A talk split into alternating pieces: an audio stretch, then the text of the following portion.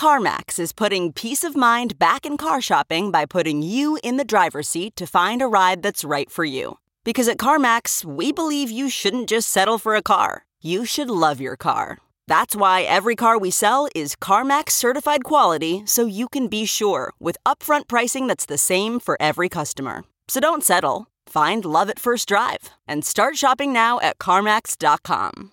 CarMax, the way car buying should be. Okay, picture this. It's Friday afternoon when a thought hits you. I can spend another weekend doing the same old whatever, or I can hop into my all new Hyundai Santa Fe and hit the road. With available HTRAC, all wheel drive, and three row seating, my whole family can head deep into the wild.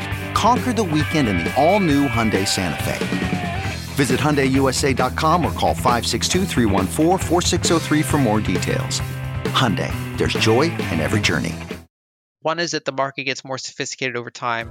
And then two, the amount of new coins coming into existence is a smaller percentage of Bitcoin's market cap than it was in prior cycles. Uh, in addition, miners, especially in North America now, are holding a lot of the coins that they mine. So they finance themselves with debt or equity, and then they just retain a lot of their mined Bitcoin. So that influences the halving. Welcome back to The Breakdown with me, NLW. It's a daily podcast on macro, Bitcoin, and the big picture power shifts remaking our world. The breakdown is sponsored by NYDIG and produced and distributed by Coindesk. What's going on, guys? It is Tuesday, December 21st, and today on the Breakdown's end of year extravaganza, we have the one and only Lyn Alden. I have sung Lyn's praises numerous times, most recently on my 10 other most influential people. I think she's probably the sharpest analyst, certainly the sharpest analyst who intersects digital assets, Bitcoin, and the macro, and always has a ton to teach you. You can't spend 20 minutes listening or talking with Lyn and not feel like you understand the world and markets better than before. And so, with that, I gift you as part of this end of year extravaganza 21 minutes or maybe even a little bit more with Lyn Alden, all about what happened in 2021 and what we're likely to see going into next year. All right, Lyn, welcome back to the breakdown. How are you doing? Pretty good. Thanks for having me back again. This should be super fun. I was just telling you, uh, these are some of my favorite interviews of the year. And I think uh, you in particular, I'm really excited because there's uh, so much juicy, interesting macro stuff going on too. So let's dive right in. And I guess my first question is a big one. What do you think will be seen as the most important economic story of 2021? I would say overall, probably the inflation situation because it, it broke out of a very long structural disinflationary trend. And I think we're going to go through periods of acceleration or deceleration with inflation, right? It's not like it's once you have inflation, it just keeps going up. I, mean, I think we're going to have periods where it cools off. Uh, but the fact that we reached multi decade highs on most types of inflation measures and that that kind of forced a shift in policy, I think is going to be a, a, a pretty important moment looking back throughout this cycle. It's obviously on the news headlines now, but I think it also has kind of long term significance. Do you think that the inflation conversation that we've been having in traditional media or or even kind of, you know, alternative media is the inflation conversation we need to be having or is it a little bit too focused on just, you know, sort of the the larger game of Fed policymaking? So overall, I think there's too much emphasis on the Fed and perhaps even too much emphasis on supply chains, although that is a massive component, and not enough emphasis on fiscal spending and overall broad money supply growth, which is different than just bank reserves growing, which is what the Fed controls. Basically, there's, less of a conversation about the transmission mechanisms that gets money out into the broad money supply. Uh, and I think that's a mistake that both investors and policymakers ran into over the past couple years, which is that we were generally trained to think that basically no matter how dovish a central bank can be, no matter how much quote unquote money you print, it's not inflationary. But what they were missing was that a lot of that just gets stuck in bank reserves. It doesn't actually expand the broad money supply, which is people's checking accounts, savings accounts, currency in circulation. And that if you have that combined with fiscal spending to actually get money out, it could be you know, it could be the type that we did with stimulus checks and things like that, or it could even be just tax cuts that are not balanced by spending cuts. That's another way to do it. But essentially, ways to get money to people is actually quite inflationary. And it's there there are some of us that were kind of tracking that and expecting it, but it seems like a, a large percentage of people that I would guess have been blindsided by that fact. And I think that's not getting enough attention uh, how important money supply is for inflation. What is different or what has been different about this sort of inflationary response to fiscal spending as opposed to the first round of QE or the first rounds, I should say, of QE and monetary policy response in the wake of the great financial crisis in 2008? So partially magnitude, but also type. So for example, if you look at if you look at 2008, 2009, 2010, if you look at the money supply, broad money supply, you can't tell there's a crisis. Nothing weird happened with, with money supply. Uh, and that's because you had some money that was destroyed from bank loans going bad, right? So you had you had a, a destruction in credit, which is a destruction in money. So you had you had a, a, reduction in money supply from that, and that was counterbalanced by, uh, you know, you had QE, but then you also had a, a fiscal response. Uh, but the fiscal response was just kind of enough to balance out those loan losses. So you recapitalized the banking system, but it's not like you went and bailed out every homeowner, right? You know, most of the top kind of got bailed out, not really the bottom. And that's actually similar to the 30s, but less extreme. So in the 30s, you know, you had massive loan losses and you had an uptick in fiscal spending. But the uptick in fiscal spending was not as big as the loan losses, and so you had, you had an outright contraction of money supply. Uh, so after the global financial crisis, it was like that, except it was almost perfectly balanced. Whereas then if you go to the 40s, after the 30s, that's when you had massive fiscal spending without any sort of contraction in loan losses. And so you had a massive increase in the money supply, which was more inflationary. And then again, we're kind of in the same cycle where the 2020s, unlike the global financial crisis, we had minimal loan losses because we did absolutely massive fiscal spending, not only to businesses, but also to households, and basically just expanded the money supply to prevent insolvency with the caveat being that now we have more money chasing fewer goods. And then you combine that with some sort of real world constraint. In this case, it's supply chains and energy, and you know, especially in Europe, European energy, these different constraints. And that's where you get inflation, price inflation. Just kind of circling back on the supply chain piece, your kind of perspective is not that the supply chain issues that have been identified aren't playing a super important role in this. It's that it is almost a, a catalyst or something that was there was going to be a catalyst. Regardless, there was going to be something there like that that that kind of was playing that role. Yeah, I would describe it that there are two really key variables to get price inflation. So one, it's almost impossible to get widespread price inflation without a rapid increase in the broad money supply. Right. So that's it's broad money supply increases are kind of a necessary but not sufficient condition for price inflation. And the other component is some sort of real world constraint. So when you have periods of unusual abundance, like say United States in the late 1800s, right? Just just almost unlimited land, or for example, Australia during the past 30 years and the rise of Southeast Asia as an economic power is basically well positioned uh, for that. When you have this kind of new market opening up, whether it's new land or new labor or something like that, you can have quite a big disconnect between money supply and price inflation because you're not really running into constraints. You have tons of abundance. Same thing if you happen to be in the part of a commodity cycle, we have tons of spare capacity and things like that. But if you have that broad money supply increase and you're also running into physical constraints, so it could be labor constraints, could be energy constraints, could be infrastructure and supply chains, that's your prime to get inflation. So the fact that we know we've already been through a multi-year commodity bear market so we're not as loose. We're like we're, we're tighter in terms of commodities than we were before. Uh, and then you combine that with how we've globalized our supply chain to such a degree that you know the past few decades it's been very disinflationary to outsource all that labor and to have all of that kind of global specialization. But we essentially sacrificed resiliency for that efficiency. And so when we finally got a shock to that system, we're kind of paying the price for disinflation. So it's not necessarily that we have supply constraints now. It's almost surprising we haven't run into this before because we, we kind of set ourselves up for this. So I, I would say, yeah, it, it, serves as a catalyst in the sense that it's one of two really important pieces of the puzzle for how you get price inflation. Super well articulated.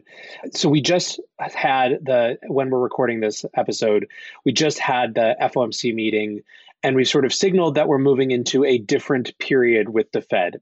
When you look across, you know, what we learned this week, or you know, at the time of recording, and uh, what you know we're now anticipating next year, how do you think this inflation story is going to play out? Is the Fed's response going to be sufficient? Are they going to be almost immediately kind of back against the wall? How do politics figure into this with midterm elections? I guess I'm just interested kind of in your like, if inflation was the big story from 2021, how it might shape the 2022 that we're moving into.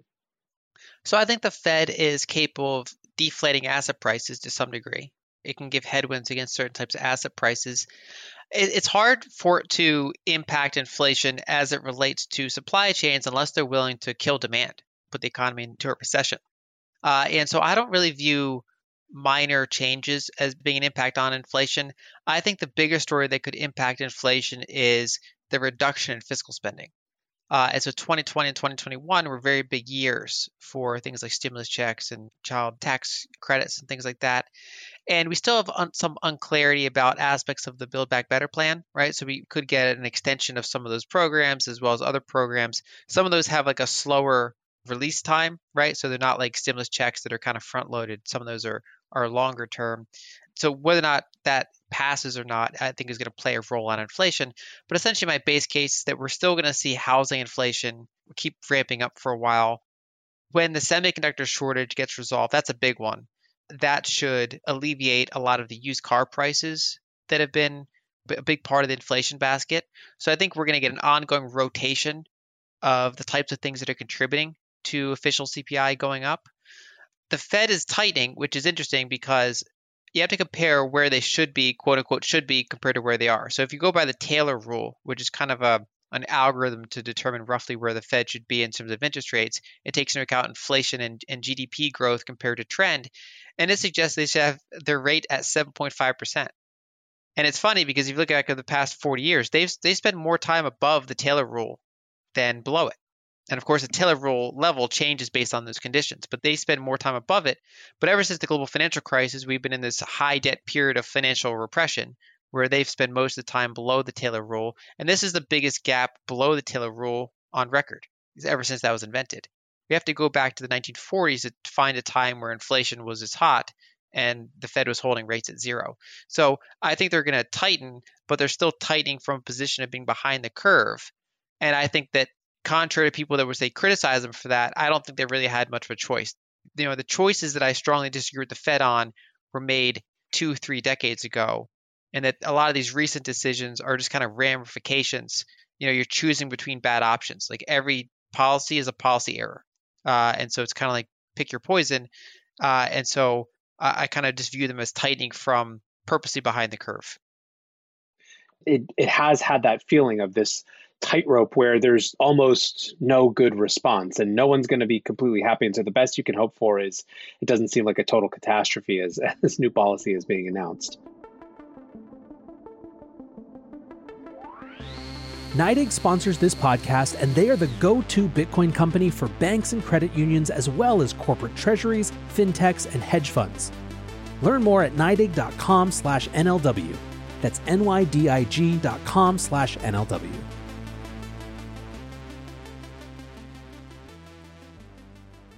Let's shift over to Bitcoin and, and the crypto world for just a minute. What do you think was the most important story or event in Bitcoin or crypto this year? I guess it's tricky because it started in 2020 with MicroStrategy, but I would say 2021 was kind of the year of institutional Bitcoin acceptance and even to some extent broader crypto acceptance, which was interesting.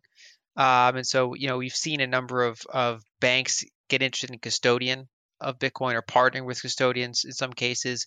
They're willing to own things like the Grayscale Bitcoin Trust. They've taken the asset class more seriously because the asset class has become large enough. It's you know once it gets in the ballpark of being a trillion dollar asset class, uh, and then you know as it has regulatory clarity in some ways, uh, that becomes very interesting for institutions. So I think that's been a big story. I would say maybe tied with that is the hash rate migration out of China. That was kind of like you know this long standing weight on Bitcoin, I guess you could say, is having 70% of the hash rate or whatever the number was at any given time in China. And the fact that that migrated, so it, it kind of decentralized and westernized the hash rate, but then also that it gave the Bitcoin network a chance to show how it had 100% uptime while half of its, you can call it server capacity essentially, rotated. Whereas you can imagine if, if Amazon Web Services, you know, was given a week notice to move half of its server capacity overseas, you'd have a, you'd have really bad disruptions. Whereas all the Bitcoin network did is slow down a little bit and then bounce back. I, I think so too. I'm actually working through right now. Uh, before I start to these these interview series, I'm going to do my own kind of version of this. I'm going to ask myself, and, and that's kind of at the top of the list for me as well. You spend a lot of time with institutions uh, in an advisory capacity, just them kind of listening, learning from you. In addition to just what we've seen kind of on the surface in terms of involvement, have you seen a maturation or increasing sophistication in terms of their understanding of Bitcoin specifically or the digital asset class as a whole? Uh, in my view, yes. I mean, I've, I, for example, talked to pension funds and they can just talk about Bitcoin as an asset class, which would which would have been unheard of years ago, right? So it's just kind of another asset class for them.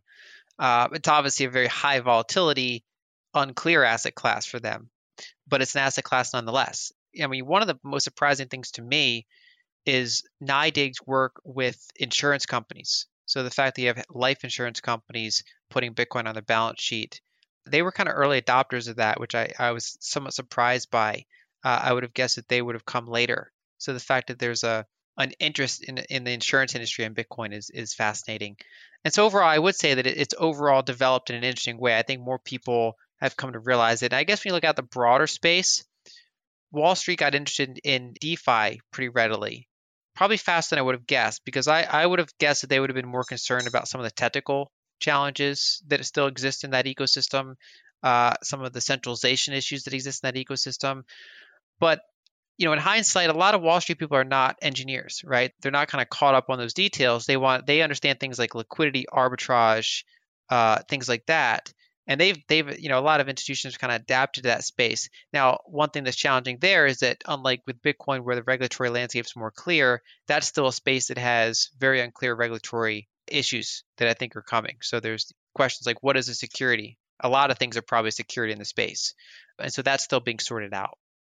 It would even be a, a kind of a measure of progress for a lot of these institutions or just the participants within those institutions to be able to distinguish between you know bitcoin defi nfts all as perhaps connected technologically in this sort of digital asset space but as relatively distinct phenomenon i mean is that is that something you're seeing or is that still kind of case by case in terms of the how, how much people can differentiate between different parts of the industry?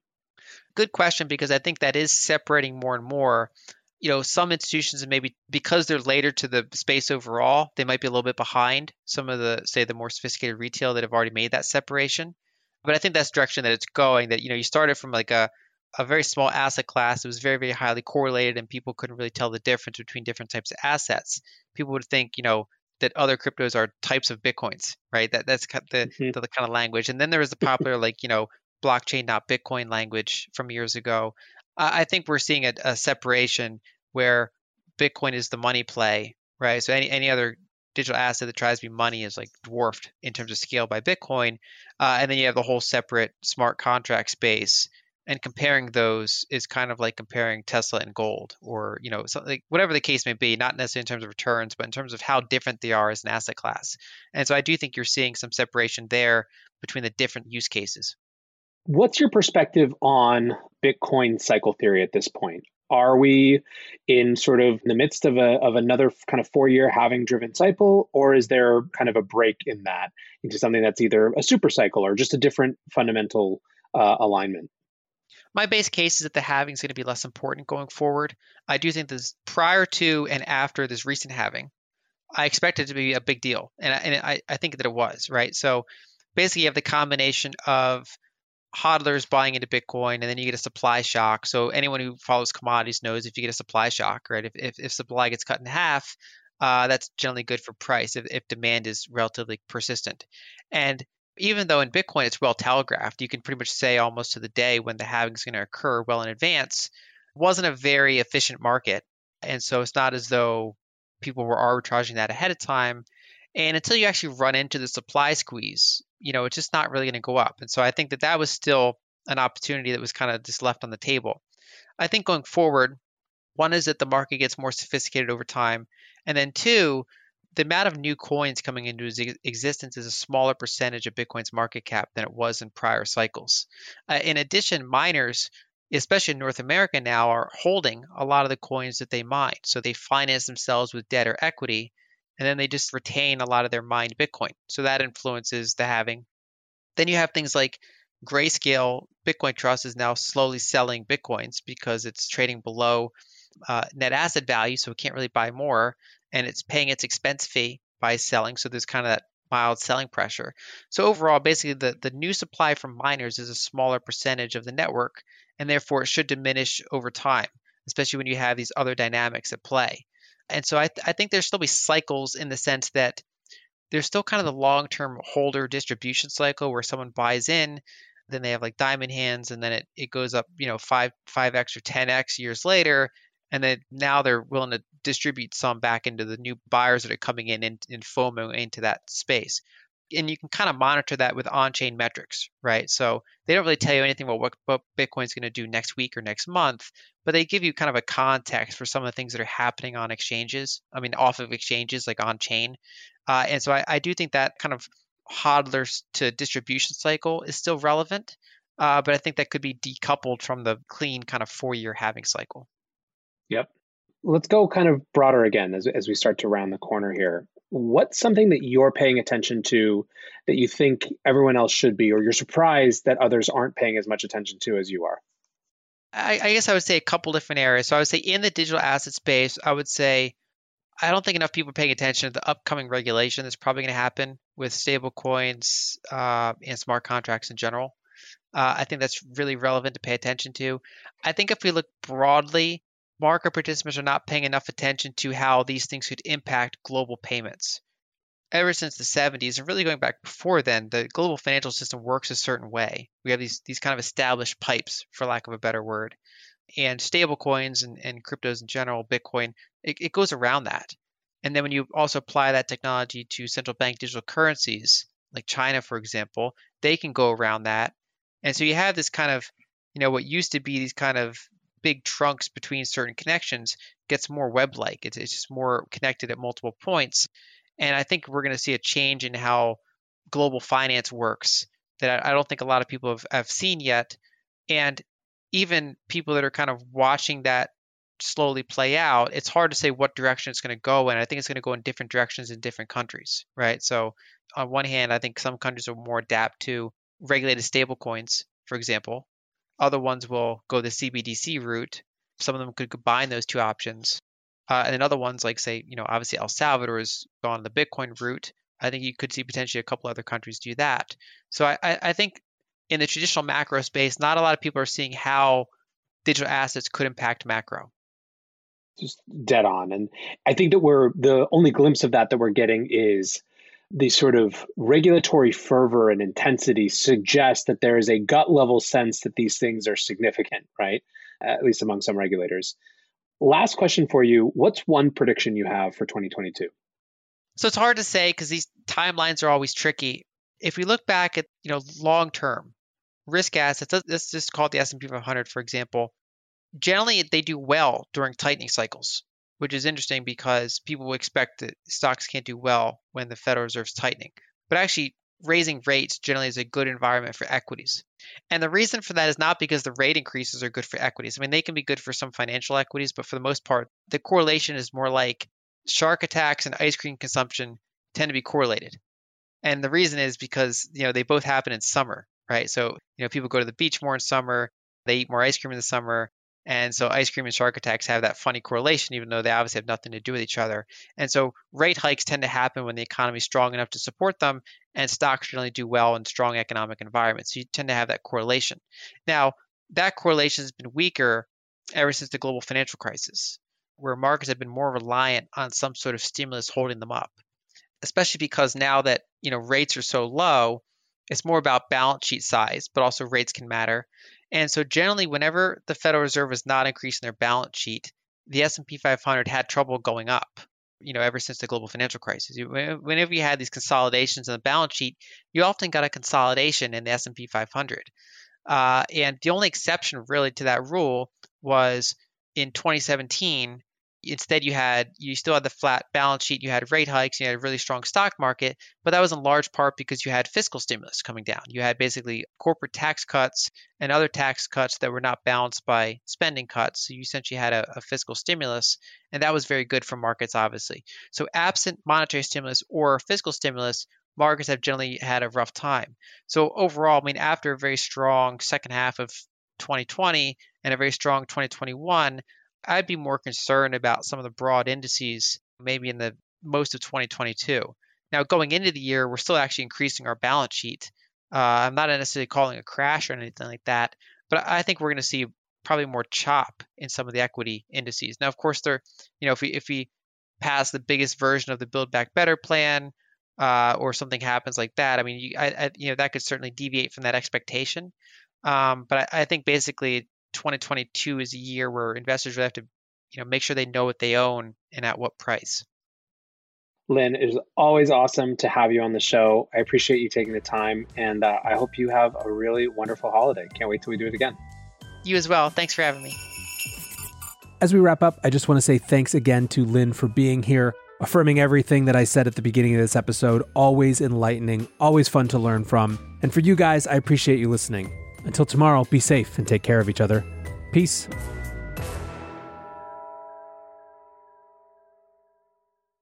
Ah, spring. Nothing like the world progressing towards summer to inspire your own progress.